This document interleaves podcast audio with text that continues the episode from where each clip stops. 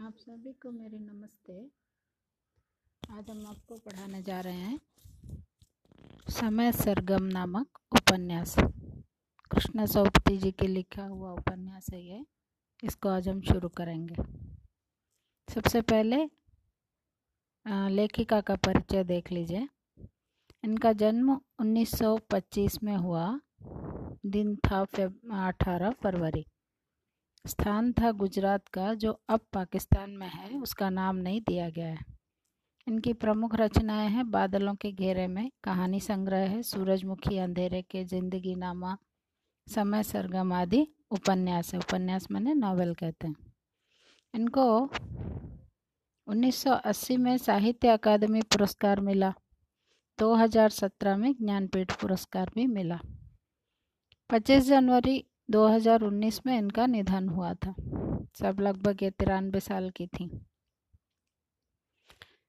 कहानी का थोड़ा बहुत समरी जैसा ही बता रहे हैं। पूरी किताब हम जब लाएँगे तब पढ़ेंगे। किताब अभी मिल नहीं रही है। सारांश इस तरह से है। समय सरगम कृष्णा सोप्ती जी द्वारा लिखा गया एक उपन्यास है।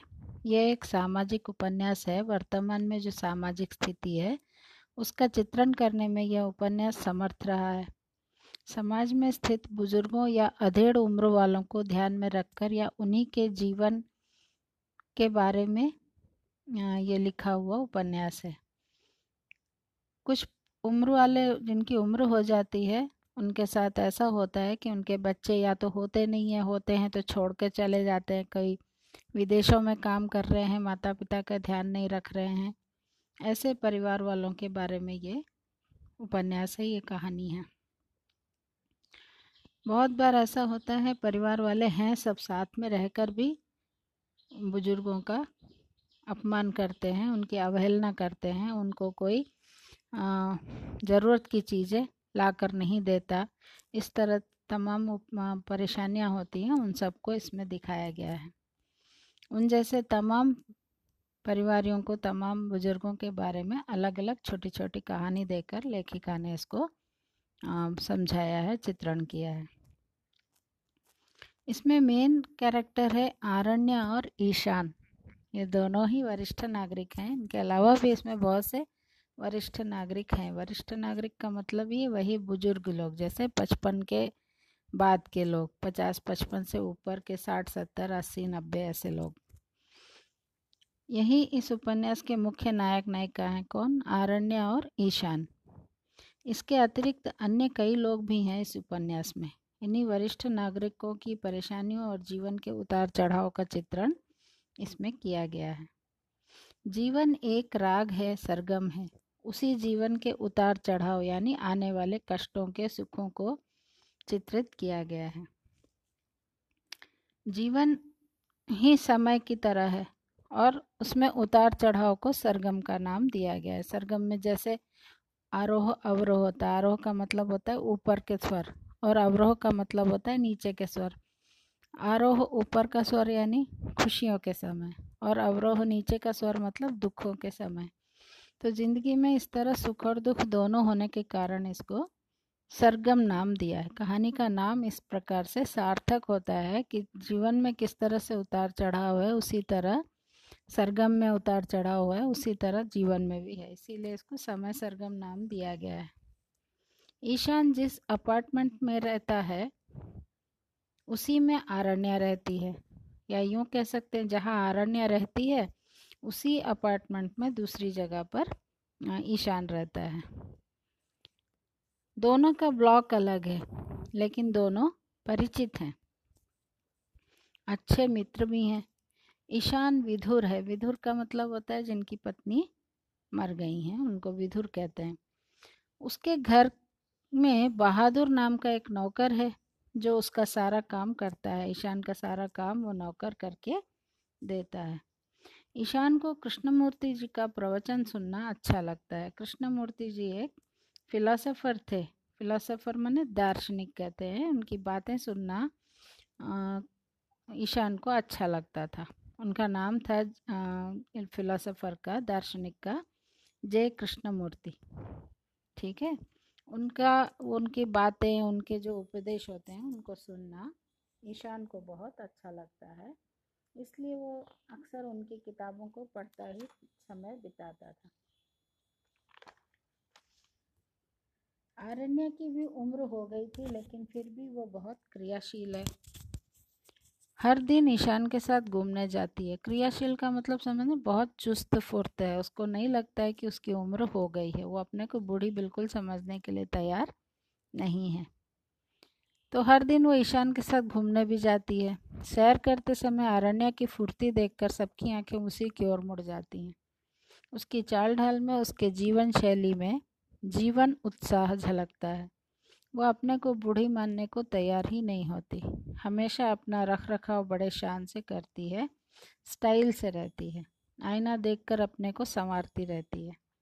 एक शाम आरण्य उत्साह से छाता और बरसाती निकालकर बारिश में घूमने निकल जाती है। लौटते समय ईशान के यहाँ चाय पीने के उद्देश्य से पहुँच जाती है। चाय पीते पीते ईशान अपने मृतक पुत्र लवी की डायरियाँ किताबें आरण्या को दिखाने लगता है। उनका पुत्र मर चुका है। दिखाते दिखाते अपने बेटे की याद में खो जाता है ईशान। फिर ईशान कहते हैं, जब कभी उसकी स्कूल यूनिफॉर्म छूता हूँ तो लगता ही नहीं कि वो अब इस घर में नहीं है। इसलिए वो सब चीज़ों को सहज कर रखे हुए है। क्योंकि उसके रहते, उसको लगता है कि उसका बेटा उसके साथ में ही है। व्यक्तित्व में आरण्य ईशान के एकदम विपरीत है। इसमें से तुम लोग को टिप्पणियाँ लिखने को आएँगी, इसलिए ध्यान रखिएगा, ईशान कैसा है, आरण्य कैसी है सभी के बारे में पूछा जा सकता है। तो व्यक्तित्व में आरण्य ईशान के एकदम विपरीत है। घर के कामकाज में आरण्य अपने आप को लापरवाह समझती है। घर का कामकाज करने में उसे कोई दिलचस्पी नहीं है। यही कारण है कि ईशान आरण्य को आलसी मानते हैं। जितना अनुशासन ईशान में है, उतना आरण्य में नहीं दिखता। अकेले रहने वालों की स्थिति के बारे में आरण्य एक जगह कहती है। जो अकेले रहते हैं, उनका व्यवस्था, उनकी व्यवस्था ऐसी ही होती है। घर में सब कुछ अव्यवस्थित रहता है, कोई भी चीज़ व्यवस्थित नहीं होता। जैसे, चाय बनाने जाओ तो कभी शक्कर नहीं है, कभी दूध नहीं है। ये हमेशा का हाल हो जाता है। एक बार ईशान किसी कारणवश महीने भर के लिए दिल्ली से बाहर जाने की योजना बना लेते हैं। ईशान उस समय अपने घर के ताले की चाबी आरण्य के हाथ में रखते हुए कहते हैं, कुछ भी कहीं भी अचानक घट सकता है, क्योंकि अब हम ऊपर जाने वालों की लिस्ट में आ गए हैं। जाना यानी मर जाना। फिर कहता है, मरना भी एक क्रिया है। इसलिए चेक और नकद दोनों रख दिए हैं। लिफाफे में वसीयत की कॉपी भी है। ये आरण्या को बताता है।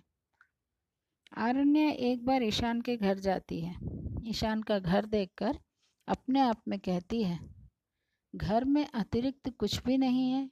अर्थात जो अनावश्यक वस्तुएँ हैं, वो बिल्कुल कहीं सहेज कर उसने नहीं रखा हुआ ईशान ने। मितव्ययता मितव्ययता का मतलब है कि बहुत कम खर्चा करना, कम खर्चा करने वाला है। जैसे जीने भर को जिया जा रहा हो, लग रहा है कि जीना है, इसलिए जी रहा है, कोई इंटरेस्ट नहीं है। सुविधाओं में नहीं जिया जा रहा है उसके घर में कोई ऐसी चीज़ नहीं दिख रही है जिसमें ऐशो आराम का कहीं भी झलक दिख रहा हो। कहीं भी दुख की छाया भी नहीं दिख रही है। ऐसा भी नहीं लग रहा है कि वो अपने बच्चे के ना होने से, घर में किसी के ना होने से दुखी हो। कुल मिलाकर आरण्य को ईशान के घर में बहुत सुकून दिखाई दिया, शांति दिखाई दी। आगे का पाठ अगली कक्षा में। धन्यवाद।